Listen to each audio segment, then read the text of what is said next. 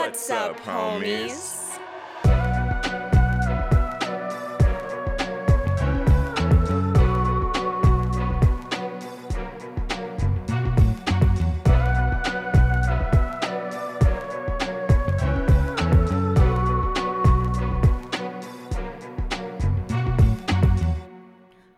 What's up, homies? I'm Erica. And I'm Roshane. And as always, thank you so much for hanging out with us today. Um, we're going into another summer pick. Mm-hmm.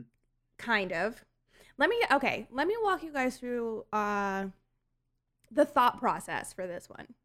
We thought summer, heat, animals, animals attack, anaconda. right? that was kind of perfect just stream of consciousness there. I don't think anyone could complain about how we got from point A to point literal Yeah. B. Like there's no in between there. There's no in between. Um, yeah, I don't know what it is about summer. It makes me want to watch movies that are like nature versus human movies. Which there are a Um, lot of, apparently, as we were looking for what movie we wanted to do. We found a lot true. of nature movies. There are a lot of them. Um, a lot of them look hilarious. Um, so we put some in our back pocket for potentially the future. But I think when we said this, when both of us brought up Anaconda, we both kind of knew that, yeah, obviously we need to talk about Anaconda. It's only right. Anaconda is the snake version of Deep Blue Sea. Um, as far, at least for me, it is. Oh, I've, of course. This is this is the I creme them. de la creme of uh, snake attack movies. Um, not to not to overstep here, but um, we're talking about one of the OGs. So, homies, just make sure Yeah. as you listen to this episode to put some respect on the name of Anaconda Yeah. and what it's done for society. no disrespect to snakes on a plane. No disrespect, no disrespect, but Anaconda is that bitch. Is the original baddie of the snake era. Uh, so we had to pay our respects.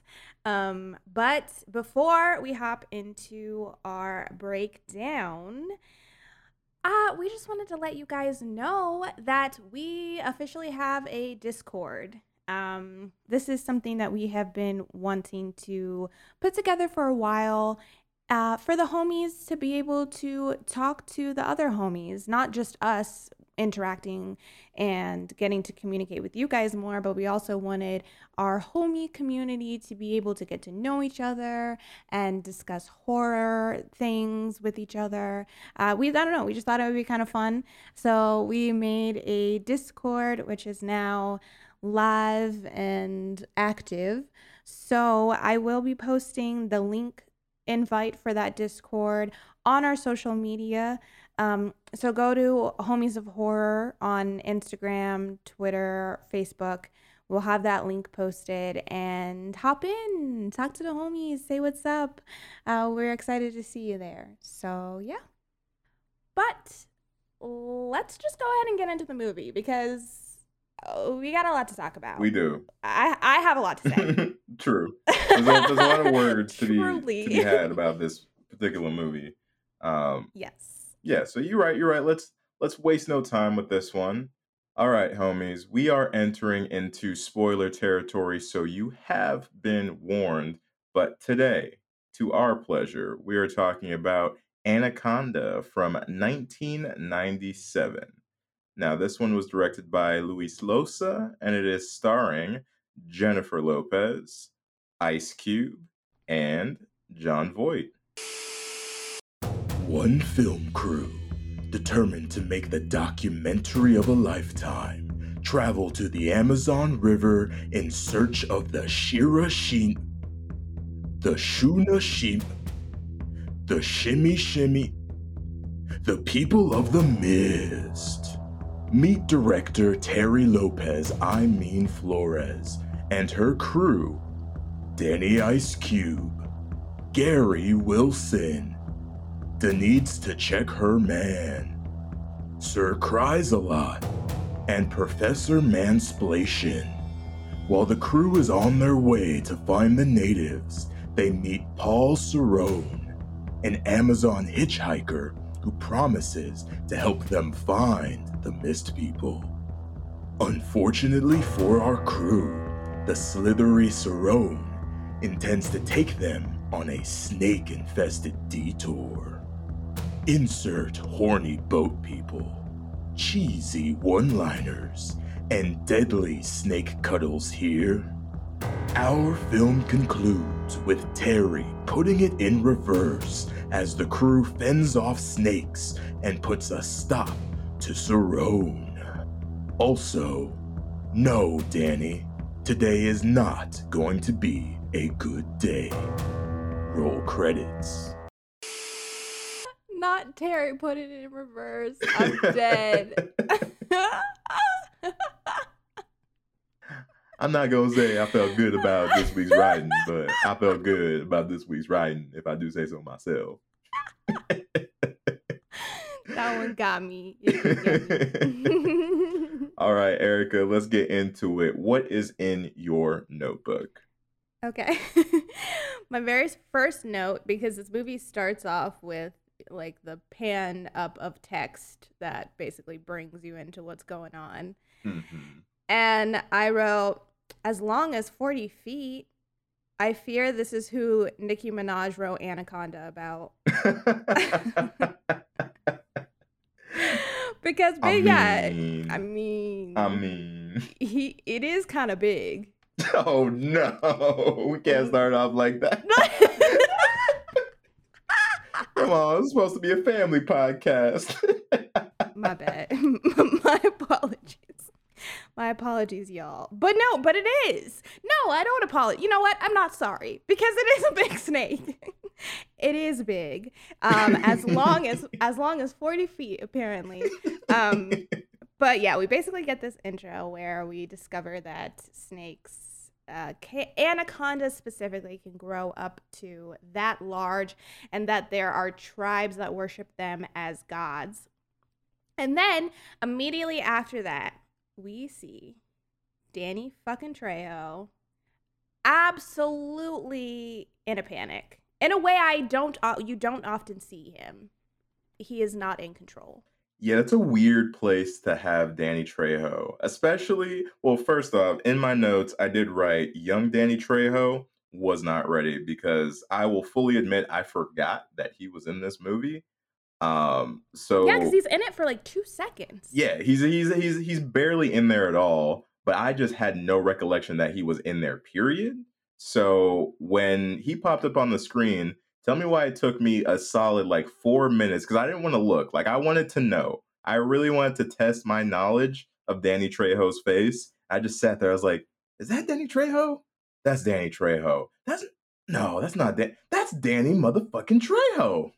I did the exact same thing because it almost doesn't look like him from the side. It wasn't until they did that shot completely head on Mhm. where he's where the floorboards are coming up and stuff that I was able to lock in my answer Danny Trejo for a, a hundred thousand because it was yeah it's very obviously him from the front but yeah, at first. And also but yeah you don't expect to see him in a position where he is frazzled and afraid which i wonder like is that part of a good reason to cast him? Because it kind of sets it up where anybody can die. But i also don't know if he was at this point in time 1997 was danny trejo like the the man we know him as today I don't don't, know. I don't know. I'm not really a Danny Trejo expert to that degree, so I couldn't tell you. Um, if one of the homies, if if somebody out there listening is like a Danny Trejo fanatic, you like you know every Danny Trejo fact, um, please let us know. Was was this out of pocket to see Danny Trejo this frazzled yet, or was this pre badass Trejo, the Trejo Yeah. that we know? That Trejo. Oh, okay. You didn't. Okay, you didn't have to do it to him like that. Did Um, I, I like did I ever though. tell you that I met him too? Did we ever talk about that? I think you did, but you should tell the story because I mean, no, it's not. It's not like a. It's not a huge story. I just met him at a Starbucks in Hollywood, but like he was. I gotta say, like living in Hollywood, you do meet a couple celebrities in passing, right? Like you know this too. You've met quite a few just in hmm passing as well. Um, Danny Trejo. I know it's funny because he's not like the big part about this movie at all, but Danny Trejo is one of the nicest celebrities I have ever met in my entire life. Like he is the he's actually the sweetest guy on the on the planet. I swear to you. Like he's He so nice. like Uh, he would Mhm. everybody like everybody knew it was him, and he was willing to stop and talk to every person, like have full on conversations. Anybody who wanted to take a picture, like he was down. He was just he was a really cool dude. I will say something that uh, I've learned, and possibly you have as well, eh, being in the acting industry and the acting community. The people that play the bitchiest, meanest, toughest characters are usually the sweetest people in person. It's at least that's what I have experienced and realized. It's kind of crazy I, But- mhm, mhm. usually yeah they're like sweethearts in person but on ca- on stage or on camera they can play these amazingly evil characters and it's just oh it's just fantastic so i'm not surprised that danny trejo is actually a a gem He a is, he gem really of a man He is a gem. And and his I don't know if it's still open because of COVID, but his uh his restaurant that he started was actually really good too. I was I was Hmm. very skeptical about getting, you know, Danny Trejo's tacos, but they were they were pretty good. They're pretty good. A stamp of approval on the uh, Danny Trejo tacos. They they were quite delicious. Um, but all this is to say that he dies. Yeah, he dies Um, real quick. he, yeah, he doesn't do too good, y'all. Um, the tacos couldn't save him in this, this in this time. instance. Not yeah, time. uh, and I actually really do enjoy this opening, the way that it plays out, um, with like the floorboards shooting up and water shooting up in front of him, and and it's it is very Hollywood. It I wrote down for some reason that it reminded me of an amusement park ride. Yeah. And I think I think what it is is because on the Universal Studios movie tour, like when they go back and they do that little subway. Do you know what I'm talking Oh about? yeah, that yeah. little Oh, subway part. The tour, yeah, I I went on the Yeah. tour. Yeah, when you go inside that little um like tunnel and the and the entire thing starts like shaking and all that stuff. hmm It Yeah. reminds me exactly of that because of how like meticulously planned out, and it's like, and now the lights flicker, and now the water shoots, and now it's flooding. Like the way that everything plays out What with was like that for? I think it's for I think it was for Fast and the Furious. I think when I was there, it was set up for Fast and the Furious, but it may switch like or Mm. they might like swap what the theme of that area is. But I know what area of the tour you're talking about. Yeah. So it, it just it reminds me of that because it's like it's like focus on Danny, cut down, floorboards fly, water shoots, focus back up, Danny so Danny true. cries. It's such And like then- it's such '90s action. Like It- watch this, watch this thriller, watch this. Yeah. It's it is. And the music's like ding, ding, ding. yeah. It's great though. And it, I do feel like it kind of puts you in a good space where because we don't get to see the snake yet. We just Mm-mm. get to we're just seeing him reacting. He obviously knows what is coming for him. So he decides to end his life before the snake can do it. Can Yeah. do it to him. And that was a smart move too, not to show the snake and just that like set up the fear of whatever we're dealing with, even though you already know you're watching a movie called Anaconda, so you know what it is already. But Right. you know, still to set up that that uh that air of mystery, I do think it was a good move to just have Danny reacting to these things and not necessarily seeing the creature. Um, Right. yeah. Yeah. And also, before we go too far off, if you are ever visiting the LA area and you happen to find yourself at Universal Studios, you really should go take that tour. I it took me a while to actually do it, but it's a lot of fun. So don't be like me and miss out. Go on it next time you're there. I agree. I recommend the tour. It's just one of those things that you you got to do it. It is kind of fun to go and see the sets, Mhm. uh, behind the scenes, and it's just a part of like Universal Studios at this point. If you take the tour and you do it because we recommended it, please send us pictures. Oh, that would be on the awesome. tour. Um, and it's specifically when you get to the subway part, uh, because that is one of my favorite parts. But yeah, it just reminds me of that scene in the movie. Um, so then we start to meet our crew, right? Which next note is young J Lo. I was ready. I was very ready for young J Lo. Yeah, she didn't miss. She really didn't miss. Uh, she looks, she still looks good, but it is. I do forget how young she looks in this movie because she she looks like. I- I don't know what age she is meant to be in this Mhm. movie, but she almost looks like she just got out of college. Right. Like, like she's a college student on her like dissertation or something and so she's going on this trip that's not what she is she's the director of the documentary that they are filming but she does look very young and then we meet um professor is it cal Cal. Yeah. Okay. C A L E, I think. Kale. okay because i want to say kale i know that's not it i think you're right Kale. i think it's professor kale um i think it is cal we have these two and they have obviously had some kind of former relationship which uh, i don't know if you if they didn't say that out loud i don't know that i would have felt that at all i feel like she has more chemistry with ice cube than Right. she does with eric stoltz unfortunately Yeah, it was. It felt a little bit forced, and it could just be my my uh fantasy, uh my fantasy brain wanting to ship Ice Cube and J Lo for a movie, um that may have taken over there. I won't say that that did not take the wheel, um, but I agree with you. the The chemistry there. I'm not gonna say there was no chemistry between the two because there definitely was chemistry. It's just it was very like you know run of the mill like we're in uh, Yeah. or we've had a relationship you know that sort of thing. it definitely gets better as the movie goes along. I think by the time that they like are making kissing, you know, like that whole romantic scene later on, it, it improves. But when they first meet, it's yeah, I was like, okay, sure. But then we meet the we we finally get to see Ice Cube, and I all I wrote was not immediately this because why they really had to make my man's first line. Well, today's a good day. Huh? Why? Why? Why? Somebody's up awfully early. Yeah, well, today's a good day. Is that right? Oh, yeah. Not every day my homegirl from SC get to direct her own documentary. You ready? I think so.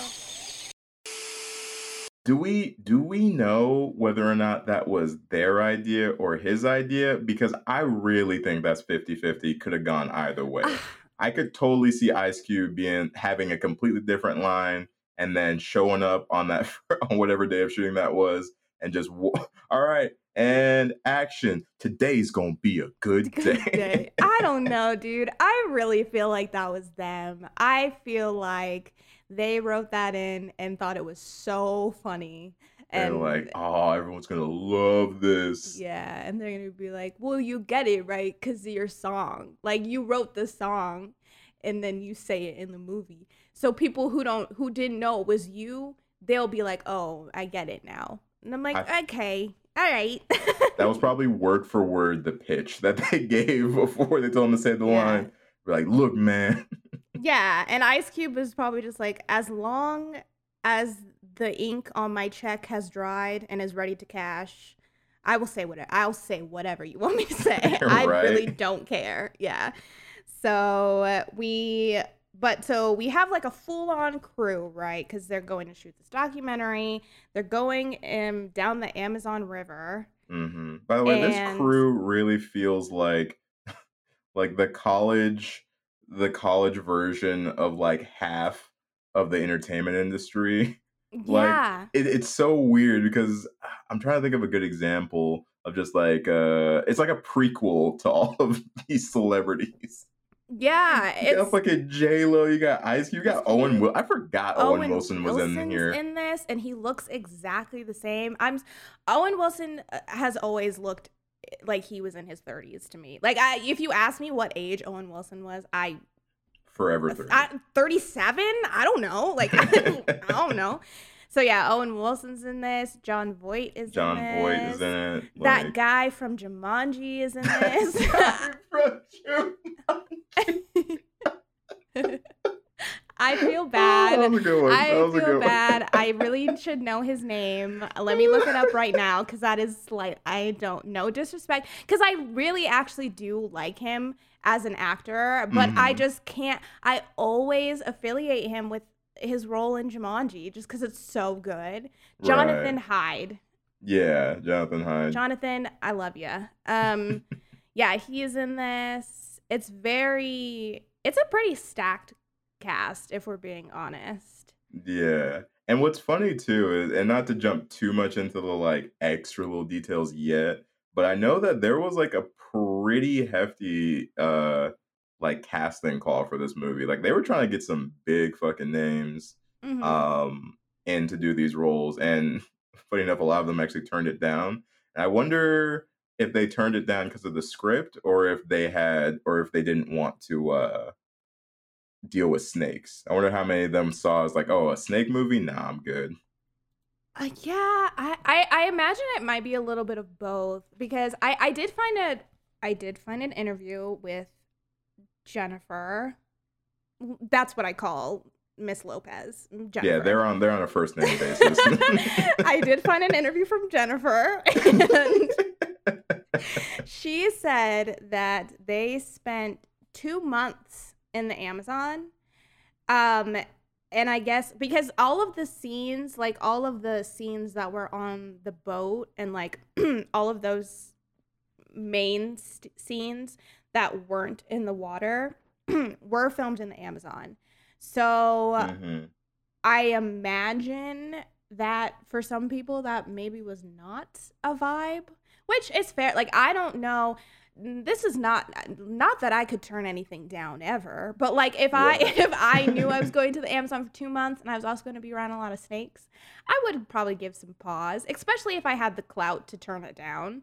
I probably wouldn't have. Um, but also, yeah, maybe this is just kind of a ridiculous idea to a lot of people. Like, okay, a movie about a giant snake. I- I'm good on that.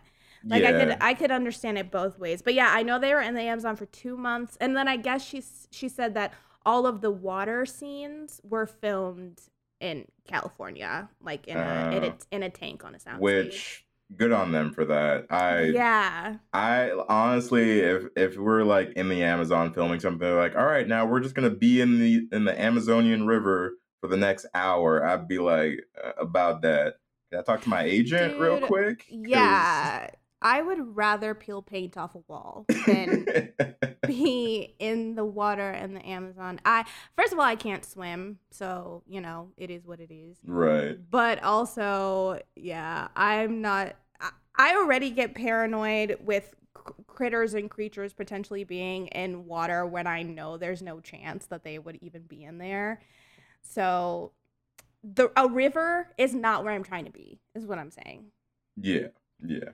Yeah, we've got a full stacked crew. They blast off because they are trying to find the Shirishama tribe, Mhm. which is something that I do always forget about this movie is that they they the our main crew really have nothing to do with the snakes. Their whole thing is they're trying to find this tribe and make this documentary about them and obviously that gets derailed, but that is a, a part of the plot that no matter how many times I watch this movie, I always forget. Right. I always like I've seen of so many times, but yeah, same same deal. I always like open the movie. I'm like, why are they there again? Like that's that's the Mhm. one question I ask myself. It's like, what what put them in the position to be this close to this giant snake? And then it's like, oh yeah, they're they're trying to make a documentary. I Right. remember now. Oh yeah. Wait, Mhm. real I was And real so- quick before we before we keep going. Just at the beginning, Yeah. looking at this crew, who was your favorite on the ship? Who's my favorite? Mhm. Oh man. Because we get, you know, they do the little 90s thing where like you get a little piece of everybody before we go on our fantastical journey. So I'm just curious who who got the Erica seal of approval as the like, okay, I like this character.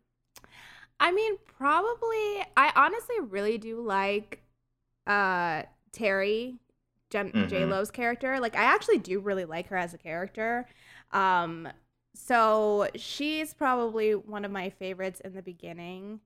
Um, and then it, it's interesting because my favorites kind of switch throughout this movie because I like uh, not to say I don't continue to like Terry, but Westridge as a character completely grows on me halfway through He the movie. does, right? He becomes one of my favorite characters. and and I know this every time, so I'm always like I always am anticipating that because I always know that like there's a point in there when he switches and becomes a great character.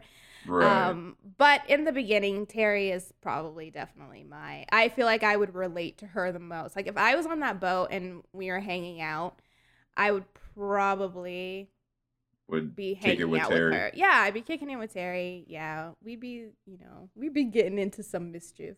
I feel it. I feel it. What about Um, you? you? You, I feel like you already know. Like I'm pretty sure you already know who I liked the most Danny? on this boat. Of course, of Yeah. course. I actually had a mantra within my notes that I repeated several times due to different circumstances, and that mantra was, "On this boat, I am Ice Cube, and Ice Cube is me."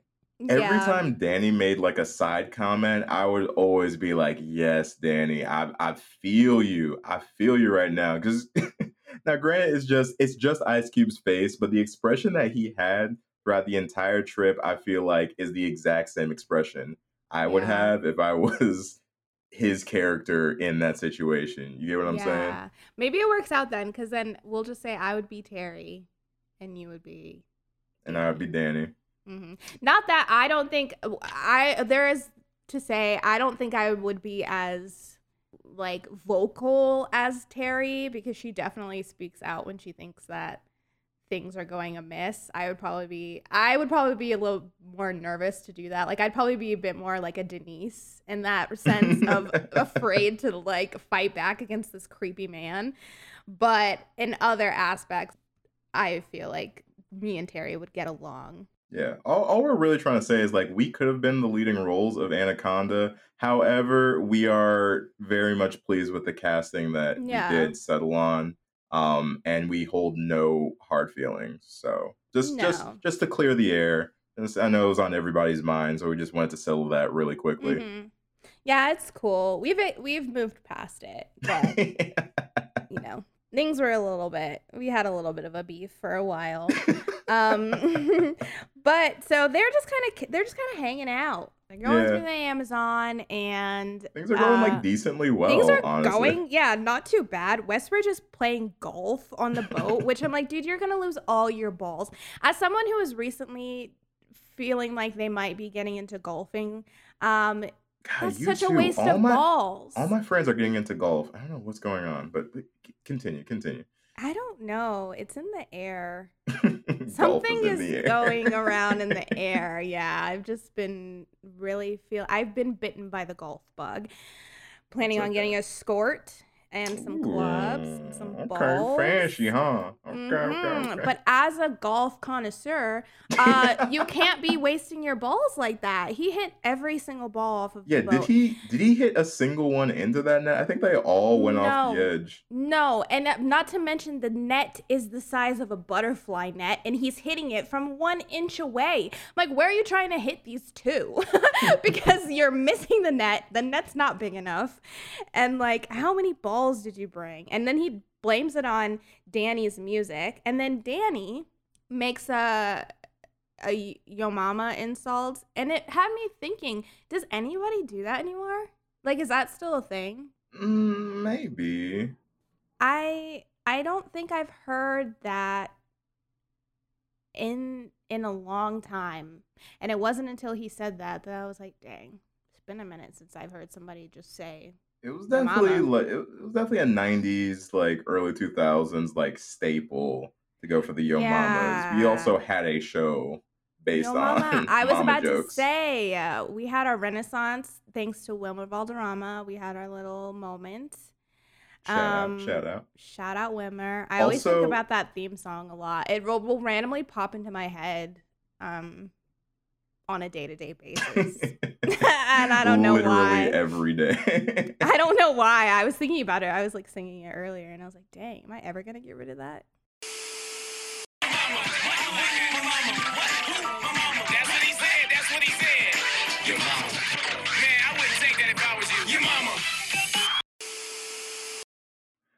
I was gonna say also, um, you know, I, I gotta commend the acting in this movie because you know damn well Jonathan Hyde would never have that much balls to go and touch Ice Cube's radio.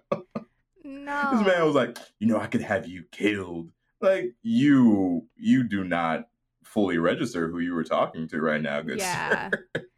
And then Ice Cube's probably like, I could kill you right now. And then and then he says, like, you and what army? I was like, okay. Oh yeah, you you really got him there. Westridge. You really Somebody what's yeah. up. Somebody put their britches on and they felt real big and bad this morning. like, sir, you are over there. You are zero out of 20 on your golf game, and you have the audacity to tell him you're going to hire a killer. Okay. But yeah, all that's to say, they're cruising, you know, doing their thing, Mhm. and we meet uh the guy.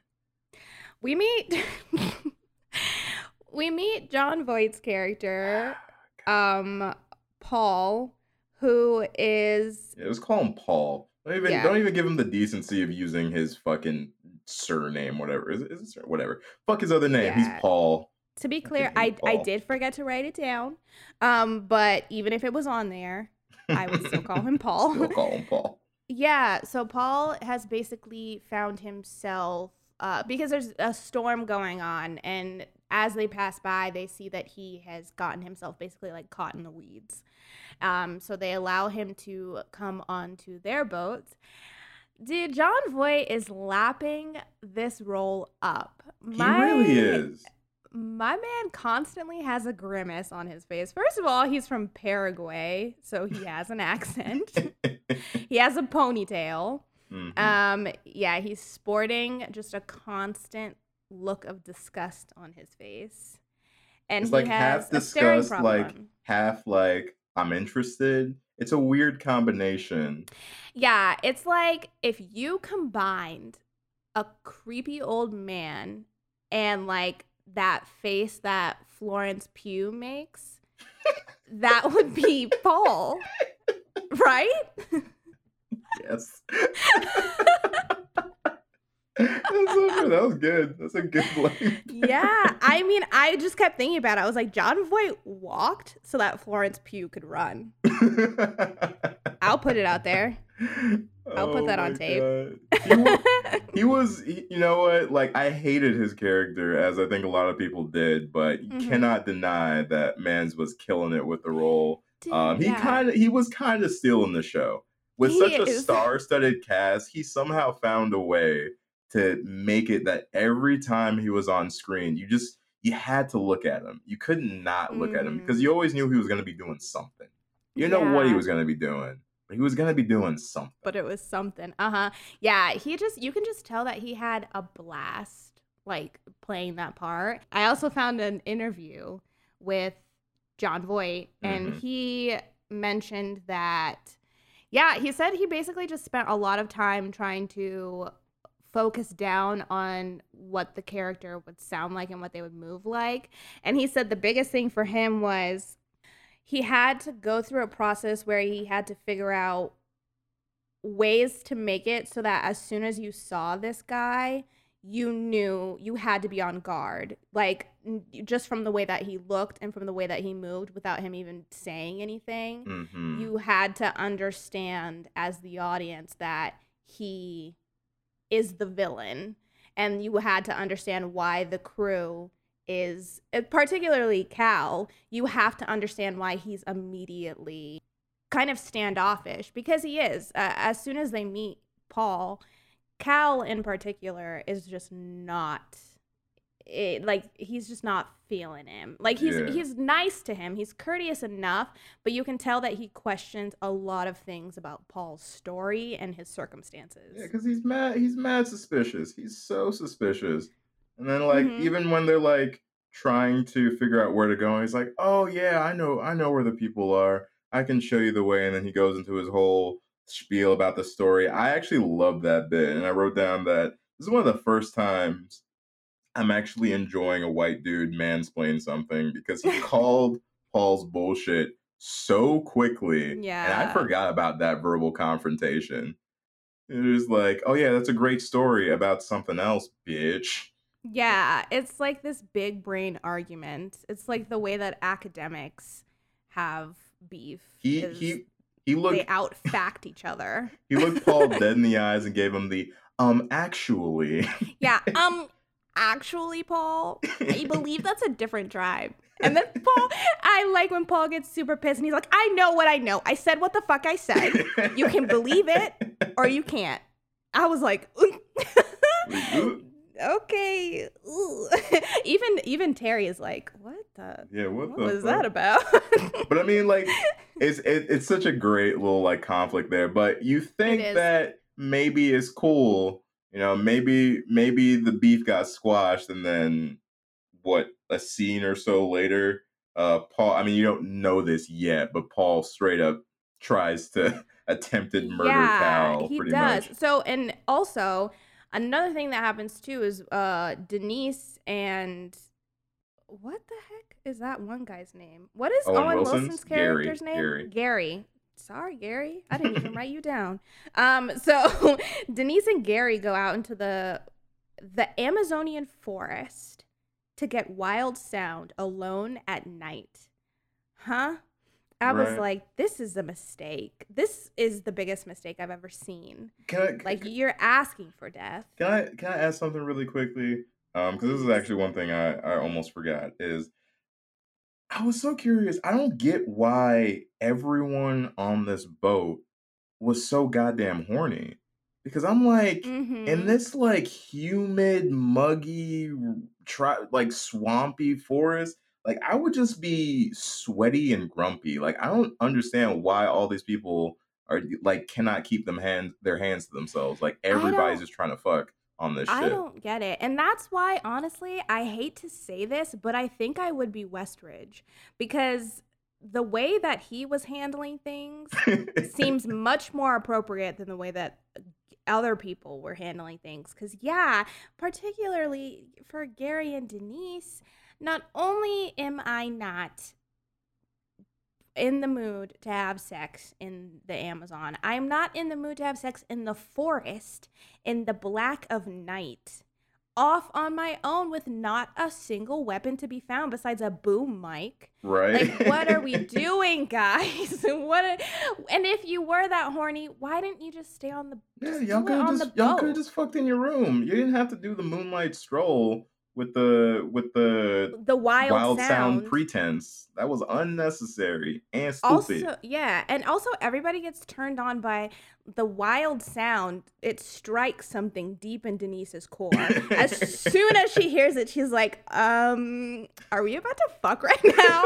and then, and then right before that, Cal and Terry are having a conversation about like lightning bugs or fireflies or whatever, and how they like mate, and that turns Terry on, and then they start making out. It's also for for a PG thirteen movie. It's also very horny too.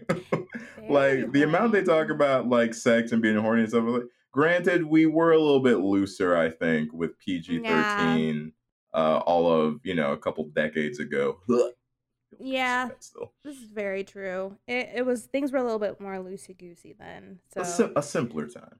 A simpler time. But so basically, what what we get through this is I think this is the first moment when Paul kind of gains uh, Gary's trust Mhm. because he saves his life because they get attacked by a wild boar, which are some mean beasts. Yeah, true. wild They're boars very are dangerous. very vicious, very dangerous, and um, yeah, he Paul sa- shoots the boar and saves them just in time. So now Gary is kind of like he's kind of indebted to Paul, or uh, not indebted, but I think he kind of feels like Paul knows some things about the the Amazon that none of them do. hmm And so yeah, next thing we know, uh Cal is ha- dying. He has like he goes down to cut the boat loose cuz it gets caught and while he's down there, a wasp crawls down or a wasp crawls into his mouth. But this is another thing where it's another like, oh, uh, whose dick is bigger con- competition because Paul volunteers to go down there. It's almost like he knows that Cal Yeah. is gonna is gonna fight back and say no, I'll do it just because Paul wants to do it. Well, I mean, he does because you know the script, but like also, but also like I, I will throw it out there, like it, Paul's plan here because it seems like I, or at least I get the impression that everything that happens post um almost fucking kill the boar scene uh is part of Paul's plan. Like the whole Mhm. put the put the wasp in his gear so that he'll inhale it and then I'll save him. I won't let Mhm. him die. I'll save him, but then we're gonna have Save to go back and then We we'll gotta get to go down the trail that I hospital. want to go to because. Paul went to go down a different trail before he got hit with the mansplation. Um, Mhm. and so he's like, all right, if I do this, this, and this, it'll get the entire boat to want to go down this route. And I was like, this is one of those cases where the villain's plot is just way too specific Yeah. to actually work, I think, ever. The fact that it does Yes. is like, I mean, of course, the movie, but It's just like, insanity. It his plan is paper thin. It's ready to have so many holes poked through it. And everybody misses. Like nobody can nobody can stop him. He yeah, he gets everything exactly how it needs to go. And we do find out here in a little bit that he had a little bit of help getting that done Mhm. but still things did have to go a very specific way. Because say Yeah. say cal said you know what paul? Go for it. I don't care. Well, Yeah. then what? Now who now what? Literally, the movie would not have happened. now what? Now what are you gonna do? Now you're sitting there looking stupid in the water. So yeah it, it's definitely a very convoluted plan that does end up working out because obviously they need to get him to a hospital. Everybody's so focused on that aspect of it that now they're kind of letting paul lead the way because according to him he's got a foolproof fast quick path um, which leads them right into a wall of snakes I would simply pass away if I if if I had snakes raining down upon me. I would I that would be the end for me. Yes, and also before they even blew up the the the snake wall, Mhm. I would have been of the group of people that is questioning why Paul casually is carrying dynamite because Right. he doesn't give a very good explanation. Uh, I think I'm pretty sure he just is like, oh, you know, just in case. Like, just in Mhm. case what, bitch?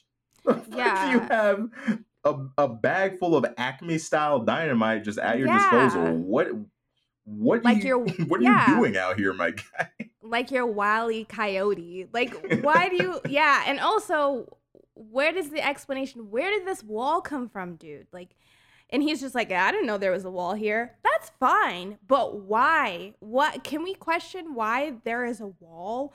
blocking our path perhaps we're not meant to go this way and then he says oh you know if we turn back around it'll add on two days look at that point add it add Yeah, it on Add it on. Add it on because I get you're worried about oh boy, but he looks okay. Yeah. he might be okay. Yeah.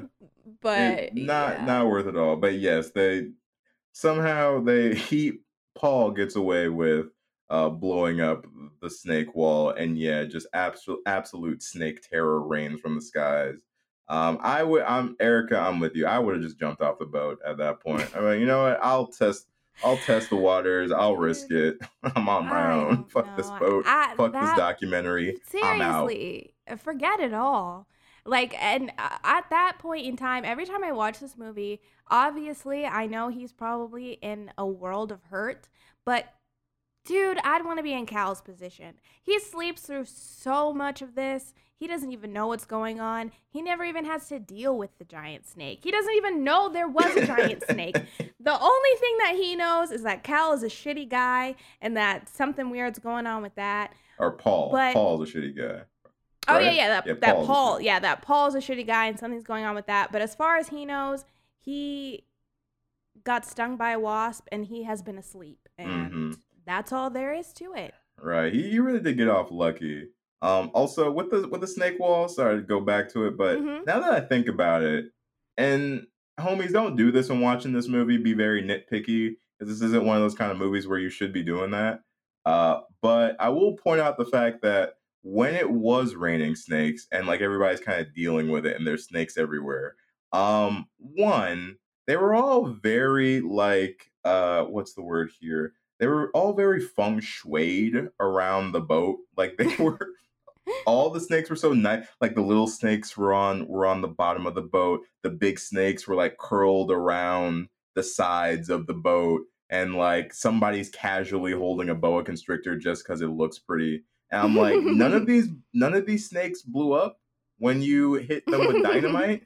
Like there's no Mhm. snake guts anywhere. There's No. not any Mhm. dismembered snakes. They all just flew from the wall hole and landed very picturesquely onto the boat. all on the boat. Mm-hmm. They landed all on the boat, and I want to know how they got all the snakes off because it couldn't have been me.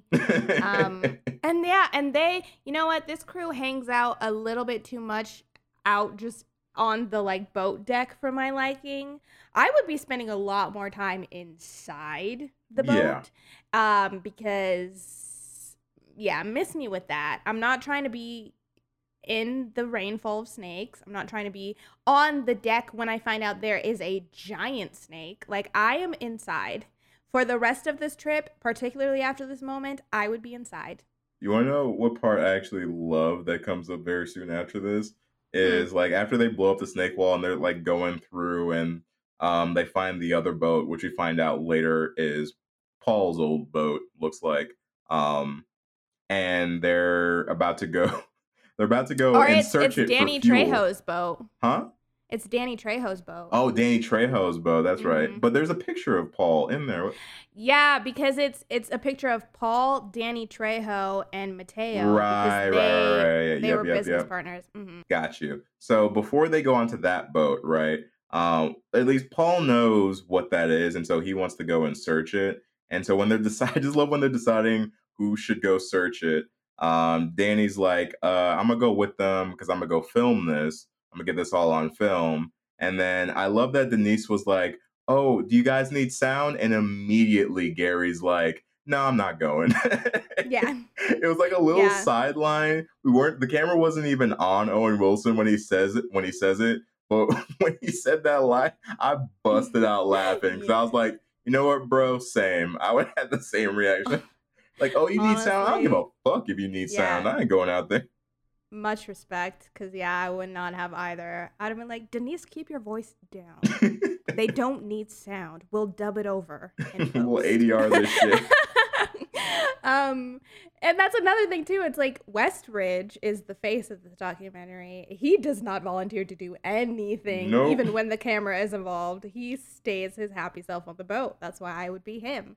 Um, but yeah, so we find out that Mateo and Paul have previously been working together Mhm. and this is all kind of uh, a ruse which is another thing that i forget often i always forget that mateo is not is working with with him because mateo seems suspicious of him in the beginning but that's just more so him just nervous that the plan's not going to work out i don't know Maybe. Yeah. I, I too forget that Mateo was technically a bad guy. Um, because I mean, he seemed, I mean, he seemed angsty, but he didn't seem like one of the villainous characters when you first meet him. person. yeah it's a bummer Yeah, but I mean, he dies very soon after. so- right right yeah yeah he does so he it's like, gets he gets messed up too. I wrote that. I was like, damn, Mateo got messed up. Did the snake have to snap his neck like that? Ugh, right? I was like, uh, so granted, this is one of those things when you you know you go back and watch movies, right? especially creature features, because you're gonna have to deal with a little bit of like CGI and all that stuff. And we're talking like late 90s CGI. Um, but because they did use um, a mixture, I suppose, of um, Mhm, practical, practical. and animatronics, some of the stuff still looks decent. And even though it was like early or sorry, late 90s CGI, that death still looked so gruesome. Like the way his Mhm. like yeah, the way his neck snapped when he got twisted, I was like, "Oh my lord." That, looked seemed painful. personal. It seemed very personal. Like the snake didn't snap anybody else's neck like that. Cause it was already crushing his bones. he was And already then- dead. Man Yeah. was already dead. and then it whipped his head real hard all the way to the back. So Mateo was smooth dead. And yes, they they there's more practical effects in this movie than I recalled. They do have a good mixture of it and they're smart because anytime that they're focused pretty heavily on the snake, um it's usually practical. The Yeah. mo- they mainly use the CGI for those shots of it like lunging at people or wrapping around people Or like in the because, water like- or stuff like yeah, that. because it's like, yeah, you know, what else are they gonna do? But I guess the practical snake did malfunction at one point, Mm-hmm. and Scared the uh, shit luckily, out of everybody. yeah, luckily nobody was hurt, but it did kind of short circuit and kind of do its own thing for a minute before they got it back under Yeah. control, which is, you know, the risk you run with practical. I know the same thing happened with the uh, Bruce, the shark that they used for Jaws. It's Mhm. just, it happens sometimes, especially when it's in water. Yeah, it's in water, and it was a ginormous thing. Like it was like a forty foot Yeah. long animatronic, and it weighed like five thousand pounds or something. Like it was Mhm. a beast of a of a of a set piece. So it's like whenever you're you're working with something like that, it's just bound to have some sort of malfunctions. The fact that it works correctly at all is a freaking miracle, especially in Mhm. 1997. Yeah, yeah, and it and it works and it looks pretty dang good. Yeah, like pretty good. I, I I enjoyed it. So yeah, but it uh cracks all of Mateo's bones Every one of them. and and then uh every but nobody sees it. So everybody gets back on the boat and they're kind of wondering where Mateo has gone. There's another moment I love Westridge cuz he's like y'all are dumb if you don't think that Mateo is dead. Yeah. And and when they're like if it was you out there you'd want us to come back and he was like if it was me out there I'd be dead. Like what do you Yeah. mean? That was definitely the turning point for Westridge, where it's like, Yeah. all right, my man's is actually spitting some logic over here. He's not just all all complaints and, and whining. He's got he's got some thoughts going in his head that I do agree with. Come on, everybody. We are not sure that Mateo is dead. So we're just gonna wait here till the morning. Are you insane? Where do you think he went? A walk in the woods? Now listen, we've got to get the hell out of here. Get a grip, Westridge. I've got a grip. We're not leaving. If it was you out there, you'd want us to stay too. Listen, if it was me out there, I'd be dead. Don't you see? Just go into your cabin and lock the door. because this is one time where it's you know in, in certain circumstances i can understand in movies when people say no we need to go back for them. No this is one time where if because this is when paul tells them the truth and says yo there's a giant snake out there. He rolls out the he rolls out the snake skin like it's a fruit roll up and he's like i don't know what to tell you but mateo So- is dead Ac- actually, uh, and he's so casual about it too. he's so casual. Like, yeah, you know, people die when there's giant snakes involved. Uh, basically it's a it's Uh, a shame, but uh, we're here to hunt a snake now. Surprise! Yeah, surprise, you're all part of my crew. And they're like, huh? So, um, this is when. So this is around the time when he starts letting them know, you know, oh, you can get you can get paid a lot for hunting this snake. Your guys' documentary isn't weren't gonna work out anymore, so you can make money with me this way, blah blah blah blah blah, right? And Gary buys into it. Like Gary decides, you know what? I do kind of want to make a lot of money. Plus, Gary thinks that if anybody can protect them, it's Paul, which, okay, Gary. Mm-hmm. So Gary buys into this idea, and Paul and Gary kind of take over the boat and force everyone else to help them. And so you get this whole snake attack scene where Paul is trying to catch the snake, but he doesn't want to kill the snake, which I don't quite get because what if you're just trying to prove that snakes get this big? Why does it matter if it's dead or alive? And also, what is your plan? Like, if it's alive and it's just tranquilized, what, how are you getting this to where it needs to go? Like, did you, what are your Yeah. moves? What are the next moves, Paul? Because we never get to see them, but he apparently has an idea of what he wants to do. Yeah, and like, a the tranquilizer didn't even fucking work on it. Apparently, No. it just it took it straight in the mouth and was like, "Nah, I'm still hungry," and is out here killing motherfuckers.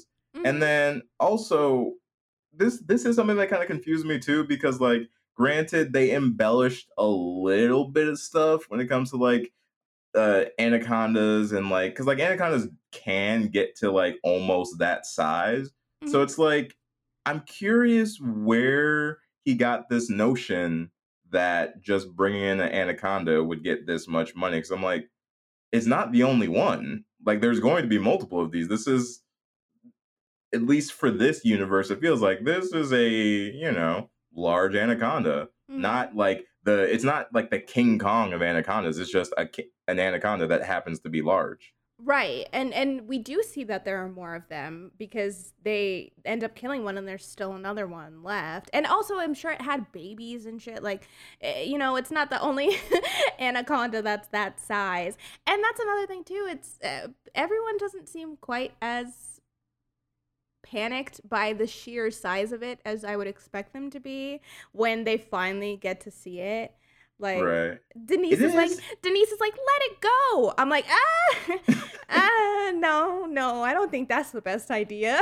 also is it not was it just me or did you as an adult watch this movie again and think that the anaconda actually looks smaller than you remember yeah yeah it definitely did. that wasn't just me like i felt like every scene that i saw it was still clearly a very large snake but right. i was right. like watching i was like i remember it being bigger like, was- Yeah. the thought popped into my head a couple of times Yeah, I kind of like that it's not though. Like I, I was like yeah, it was like it was the the, right size. size. It was actually the right size. because it's not. Yeah, I think if they went any bigger, it might have been a little bit more uh, Little- sci-fi. Yeah, like Jurassic Parky. yeah um so it is a good size but no i agree with you i uh, particularly when the head comes out i was like hmm. I, i'm sure it looks and i'm sure it's one of those things where in person it probably looked ginormous Yeah, yeah, yeah, but yeah. a lot of the times when they shoot it it's from fairly far away so it you know doesn't look as big as it probably would if i was standing right next to it but this part i will say used to scare me when i was younger so two of two scenes used to scare me when i was younger the first one was the wasp in the mouth Mhm. like when Which- they yeah, pull when they the pull it wasp out, out Ugh. it, it's pretty yuck. Yeah, that part used to scare me when I was little, and then this part used to scare me as well when when um after Gary gets taken and he is like in the water and it like and it rolls over and he's like Ugh. he like makes that little noise so you know that he's still alive but it like rolls him over into the water but i did have to laugh when they had that shot of the anaconda swimming by and With you just his saw the, the, the CGI print body in the belly. yeah the print of gary's body inside of its belly oh god yeah that one that was a step God, too far I me, fucking but- miss 90s CGI. I do. The golden era. oh my gosh it was ridiculous i was like dang i forgot they did that and it looks it looks a little goofy but it's pretty funny Yeah, And but from here on out, it just shit just starts hitting the fan left and Yeah. right. it's just a series of unfortunate events everybody gets picked off Yeah. Like, I'm like the so oh before everybody gets picked off too, yo, fuck Paul for that little fair weather prayer that he gave to Gary Oh, yeah. after he was dead. yeah Like, was uh, bless you for your life. Um, it's sad that she died. Yada yada. Okay. Um, Yeah. Can we keep hunting the snake, please? Yeah, and then at that point, Paul is just co- totally controlling everybody. One quick thing I would like to say: so uh, Terry tries to seduce Paul and Mhm. trick him, right? See, let me tell you. some- Let me give a little tip. Not not from experience or nothing, but just this is something that I've noticed. This is where they go wrong. If you're gonna do a seduction plan, like a Mhm. seduction trap, they always go wrong because you can't do a full 180. They always go too hard. All of a sudden, you know, you can't be hating them eh, five minutes ago, and now all of a sudden you're like, oh, like you're so strong. You have to keep some of that hate, and you have to make it seem like it's just like a passion. And you're just so, you hate them so much, but you're kind of coming around and it's kind of turning you on. Like, that's what you gotta do. Yeah. In school, we called this the moment before. Okay. You got to register that. Have a little subtext to your treason. You need to take a beat. You need to remember what just transpired and work that into the seduction. You can't go full on because Paul knows. Paul knows what's up. Like Paul knows who he is, and he Mhm. knows that Miss J Lo.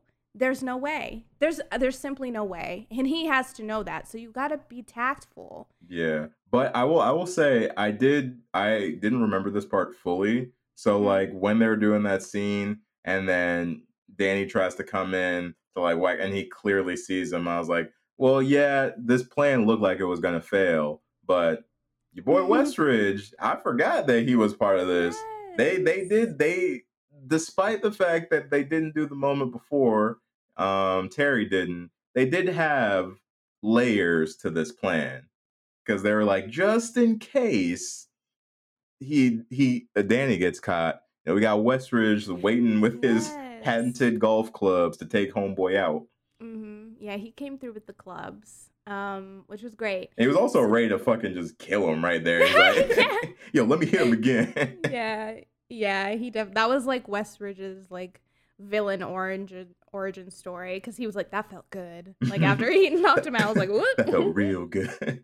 but yeah, so Westridge ends up dying in the next scene, unfortunately, even though he's had like his redemption. Well, no, that's why he dies because he's had a redemption story. yeah. So now he needs to be killed.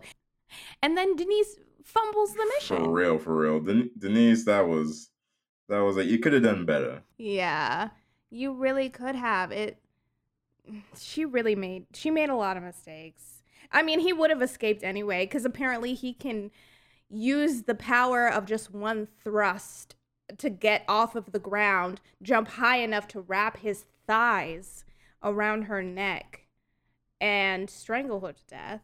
Hmm um he had he had been using the thigh master apparently prior to this excursion he had purchased a thigh master This man has got quads of absolute steel. Steel, my goodness mm-hmm But yeah, she dies. Westridge, Westridge's death is still the best one to me. That one is such a cool death. I love his death. mm-hmm Him falling from the waterfall and the snake's like, "Gotcha, bitch!" Just yanks him back. Oh, I love it. I love it every time I see it. oh man yeah they get him good and then and then don't even eat him they leave my man's they kill him for no reason basically just because um Just to send the message. just to send the message. Then it attacks Danny, but of course, Danny's not gonna die.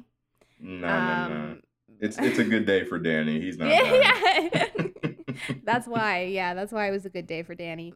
Eventually, Oh, and with the real quick with the Danny scene too, because uh, with that one we get the our first snake death, like we do kill one of the snakes because Terry shoots it. I love how Terry does not shoot a bullet, and it's so clear that she does not shoot a bullet. There is no muzzle flash. The gun is still fully in frame, and you can see nothing leave the barrel. But somehow this snake is just exploding yeah, left and right. And I'm like, you know, I could be mad about this. I'm not. I could be. hmm yeah. It's like an airsoft gun with the tip like pulled off of it. Um, but yeah, she kills a snake, gets Danny, and then they are able, with the help of Cal, who is resurrected ju- just enough to help them out, um, they help like overpower Paul and push him off the boat, and then they just leave to go find more gas. Yeah, more he, he, fuel. he gets yeah, they try and get more fuel, and they also tranquilize Paul. But uh, Danny makes sure that for plot reasons, we know that the tranquilizer fell out of his bag. I So- know it. I love that. The tranquil. Oh man, the tranquilizer Oh, came fuck. out. Well, we know he's gonna come back, but we got stuff to do. Let's go. Let's keep going. Thank you, Danny. Mhm. so we get our final showdown Mhm. where Paul has miraculously beaten the boat to to this location.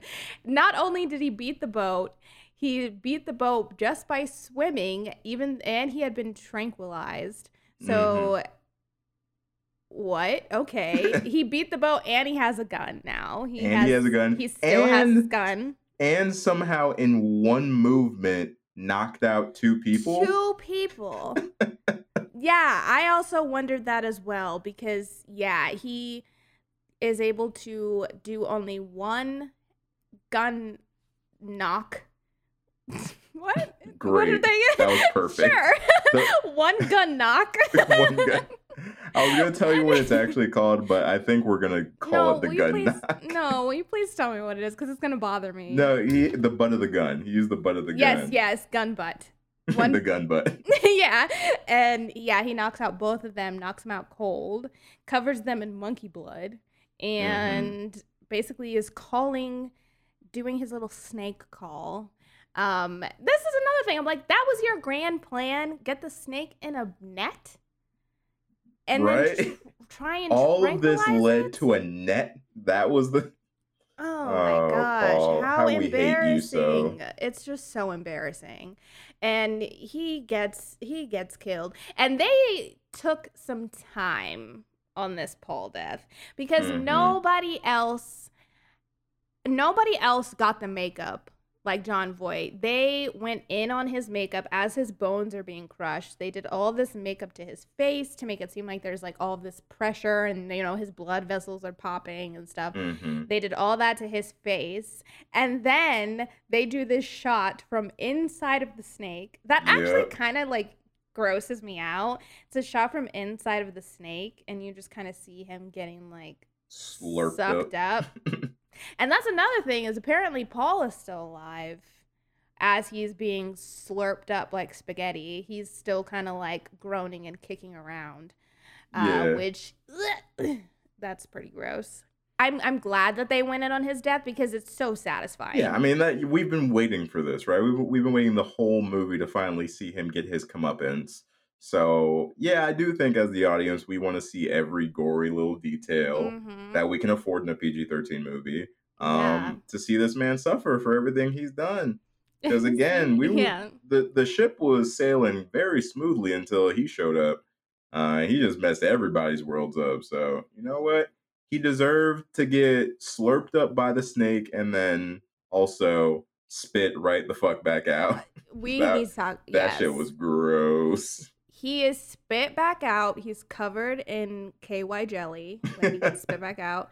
He's like spit out right in front of Terry, Mhm. and and he looks. He like falls out onto his knees, and she kind of catches him a little bit, and then he winks at her, yeah, he's like he like blinks or winks or whatever.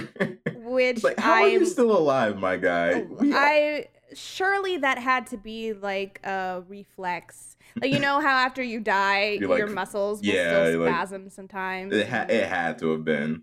but or apparently, maybe or maybe it was just Jon Voight saying like, "Look, this is my last scene, and I've been killing it. I'm not going out without buttoning my fucking performance." well, I was about to say that that is what it was. He wasn't supposed to do that. He did it as a joke. oh, and- really? Oh they- shit! Fucking mhm. called it. I Yep, I know he- what actor button in a scene when I see one. I know an actor eating up the scenery. hmm Yeah, I, yeah, that wasn't. He was just supposed to fall out and fall down, but I guess that he told his like uh, the people that did his makeup and his hair. I guess he kind of told them that he might try and do something, and Mhm. so he winked, and they didn't catch it at first, and they ended up le- leaving it in um, because they liked it. So yeah, that was a Jon Voight choice. So and you know what? I ain't mad at it. Nah, because it, it's- it's so it makes ridiculous. no but I- sense, but, it's great. You know what I mean? Where like it doesn't make any sense that it's there, but I do enjoy it. yeah, I'm. I yeah, it's just so ridiculous. So at this point, Terry is just being chased all over this like place, because the snake is just totally after her. Danny's hobbling around trying to give her some help, um, and so they end up blowing the snake up. hmm but then it gets blown up into the water which obviously puts the fire out. And i guess apparently jennifer lopez did all of her own stunts for this. She like Oh, that's kinda cool. she climbed up she climbed over the smoke tower. She was hanging from the rope and then when the explosion happened her stunt double jumped off and then the part with the snake chasing her on fire in the water was also her she said that that was the one stunt that she was like the most afraid of Oh because yeah. obviously the snake was on fire yeah, yeah, that that was definitely pra- you could tell that was- there was practical there. So like they were dealing with Yeah. some real fire. Oh Um, yeah, and and cool. also yeah, it looks it actually looks really great. And also she was filming Selena at the exact same time that she was filming this, so she was really worried that she was gonna get burnt Oh and yeah, yeah, yeah. that was gonna get all fucked up. But it looks it does look really cool. Um, seeing it like chasing her on fire. Yeah. Doesn't make any sense. No, of No. course not. But is it fun Not and a- awesome? Yes. hundred percent. Yeah. not a lick of sense, but it looks fantastic. And yeah, so the water puts out the fire. We have to have our final gotcha moment. So the snake pops back up through the bridge and tries to attack her one more time. And Ice Cube gets his little hero moment, gets to hit it with an axe. Our boy Danny gets to solidify in that Mhm. moment that it is in fact going to be Be a good a day. good day. Then yes, yes, sir. Um, so yeah, he gets his moment. The snake is killed. Cal, Cal is that person who shows up after all the work is done. right? and it's like, he's oh, that one in the group oh, project. Oh yeah. Or he's that one where he's like, "Oh well, what time are you guys setting up for the party?" And you're like, "Oh, we'll probably start around seven. And then he shows up at like eight, and he's like, "Oh dang, you guys are finished." Man, I was gonna help, but and you're like, okay, because yeah, now he's awake. Now, not only is he awake, he's thriving. He Fully cured, had a great little beauty nap. He's fine. Uh, they get to see the tribe as they are leaving. Which and I before before we move on and finish up there, I don't know how I felt about that. And it's like eh, because like I didn't remember it at all. So this time it was just like seeing it, I was like, huh. Because by seeing the tribe there and then getting the whole like, oh, then Paul was right, then it for me, it ruined the mansplation scene. Because it's like, so wait, right. was Cal wrong the whole time? Like it, Mhm. it, it, I mean, granted, again, this is doing what I said you shouldn't do, which is be nitpicky about this movie. But it's like, so Paul didn't give a fuck about the actual tribe. He just wanted the snake. So in theory, he is making, he was using this tale from another tribe just to get the people to go into this area. But then they go into that area, and it turns out that these people actually did all the stuff that Paul said that he did they did and it also and also just on a funnier note i gotta i gotta imagine the tribe people are rowing over and seeing everything that just happened and they're like yo you just killed our gods what the fuck like Yeah. we worship those things you just blew them up They're yeah, they're probably just like, what? Why can you just leave us alone? Like, why are you here? Why are you here? Hi. get out Was it worth it? Yeah. Was it worth it for your documentary? That's probably going to be f- five minutes long because you've got no footage. like, thanks. Thanks for blowing up our spot. So yeah, they see the tribe. I know. I think it's kind of weird that he's like, Paul was right. I'm like, Yeah, Was so he? it just, it's Or so weird.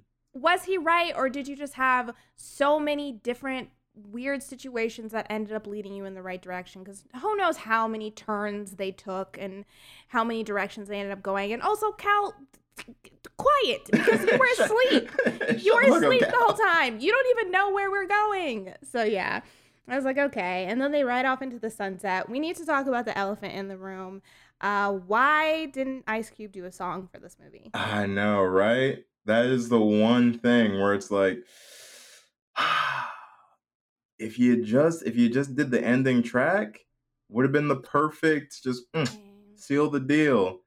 It's because Yeah. he it, it- he knew he knew why he shouldn't, but we all wish that you did, Ice Cube. We all we all wish that you did. I wish that. I mean, I'm pretty sure this song came out later. I because I they say 99 in the intro, but I Mhm. wish it had gotten to the ending and it was like that. You know, Ice Cube, baby, and it's like you can do it. Put your back into it, and that was like the ending song. It would have been perfect. That was that was really the only thing the ending was missing. We had explosions, we had flaming snakes. Uh, we were just missing an ending credit song from Ice Cube. That was the only only Yeah. It's such a bummer. What a missed opportunity. Oh well. I'll let it slide, I guess. um, but before we uh before we finish up and do the rating for Anaconda, um, I did see that Sony said in 2020 that they are working on rebooting this entire franchise. So just Really? hmm Just fun facts. I don't know. There's no like projected when it's gonna happen or like anything like that. I think it's just one of those things that was in the works, and it probably got a little bit messed up by COVID. But they did they did go out publicly saying that they wanted to re- reboot the entire franchise. Interesting. Oh, but see, I want it to be practical, and I know it's not going to be. Right. But I mean, if they can if they can give me a Anaconda crawl or whatnot, I think I think crawl's the that newest like alligator movie, right? Yeah, right? yeah, yeah. if they if they can make that as Anaconda, I may be down for it because Crawl was pretty good. I actually enjoyed that. And I didn't think Mhm. that I would because I was like, modern day alligator movie, uh, you know, ain't gonna have that same magic that the that the practical effect ones did. Lake Placid, love you forever. Oh, yeah. Shout out to Lake Placid as well. Another Mhm. movie we may need to review, maybe. I don't know. But so. uh yeah. So I think that is that that's that's it, right? That's Anaconda.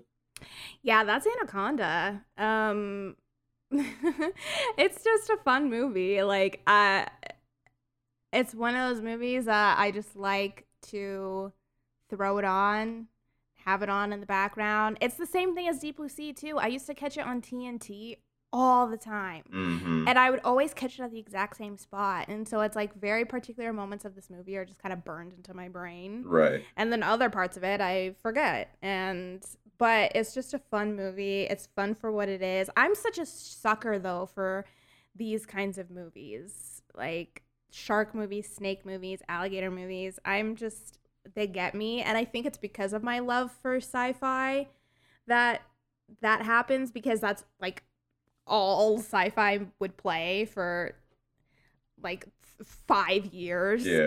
Every time every yeah single day. Every single day. So I don't know. This movie just has like a soft, a soft spot in my heart. I agree. I agree. That I, I felt a wave of nostalgia while watching this film. Um and Mhm. I, it just made it even even better to watch it. Like even if I had issues with stuff, I just like it's so fun. It's a fun it's a fun movie. Um okay, let's rate it. What should we what should we rate it out of? Um, should we rate it out? Okay, we can rate it out of wasps. We can rate it out snake of skin, snakeskins, boom mics, boom mics, golf um, balls, golf balls, winks. winks. Um, we can rate it out of Who else is in this movie? Or who else? Good days. What else? We could rate it at a good days. Ooh, let's rate it out at good days. Like Yeah, that. let's do it. Good. All right. What? Well, what are you thinking then? How many good days Man. did uh, did this give you? All right. I will um preface by saying there may be some bias here again because the nostalgia really did wash over me while Mhm. watching this movie. But I think I would give Anaconda I would give Anaconda 4 out of 5 good days. wow. Yeah, this movie's got issues, homies. There's there's definitely issues with this film, but you know what else it's got? It's got heart. All right? it's got heart and it's got giant snakes and it's got J Lo and it's got Ice Cube and it's got Owen Wilson and it's got Jon Voight. You know what I mean? Like it's got it's got stuff. And so it's like if you're if you're like me and you grew up with this movie, I just feel like it's really difficult to hate it. Like if you maybe if you hated it when you first saw it, you'll continue to hate it today. But like if you grew up watching this like all the time, it's just it's got that little place in your heart. I realized rewatching it for the podcast, I was like, this is one of those movies that I think I'm just going to always like. So hmm um Anaconda is gonna be getting four out of five good days from me. Uh, Mm, what about mhm. you? I'm gonna give this 3.9 good days out of five. Solid. Solid as a rock. Yeah, so the, I agree. It's just a good movie. Like it's just a fun movie. I, it- um, let me yeah, let me say that again. It's not a good it's not a good movie, but It's it's, a fun, fun movie. um yeah, it's just one of those movies where every time I see it, I have fun with it and it's got it actually has some pretty great moments in it. The Anaconda itself, like I said, this movie used to kind of scare me when I was younger, and the Anaconda itself, I think, has a lot to do with it. I'm so glad that they went practical for quite a bit of this. And it's actually a pretty good action packed movie. I do think it kind of takes a minute to catch its speed. Like there's a little bit of time there when they like are first getting on the expedition where you're like, "All right, I'm ready. Give me the anaconda." You know, you're like, "All Mhm. right, let's go." Uh where it takes a second, but regardless of that, I don't know. It's just such a fun movie and I can watch it. I can watch it all the time. I will say though, this might be might be a hot take. I pref- I like the sequel just a little bit more. Really? I think the sequel's I'm a gonna little have to- worse, I'm gonna have- and that's why I like it more. that's, that's fair. I I'm gonna reserve any judgments because I need to rewatch the sequel to know. But okay, I hear you. You're Mhm. heard, yeah, heard and uh and received. the sequel um, just goes even more into so bad it's good territory, which almost like ups it for me. that's fair. um, but and I also want to throw in before we close out today that um, as far as I know, this could have changed possibly, but apparently, um, if you go to the Academy, the California Academy of Sciences in San Mhm. Francisco, they actually have the 40 foot animatronic model from this movie on display. Ooh, So you can go you can go check it out in their Amazon rainforest um, section there. Um, again, I don't know how accurate that is. This may be this may have changed in the past in the in recent years because this is an older movie, but Mhm. that is where it was housed for a very long time. So it may or may not still be there.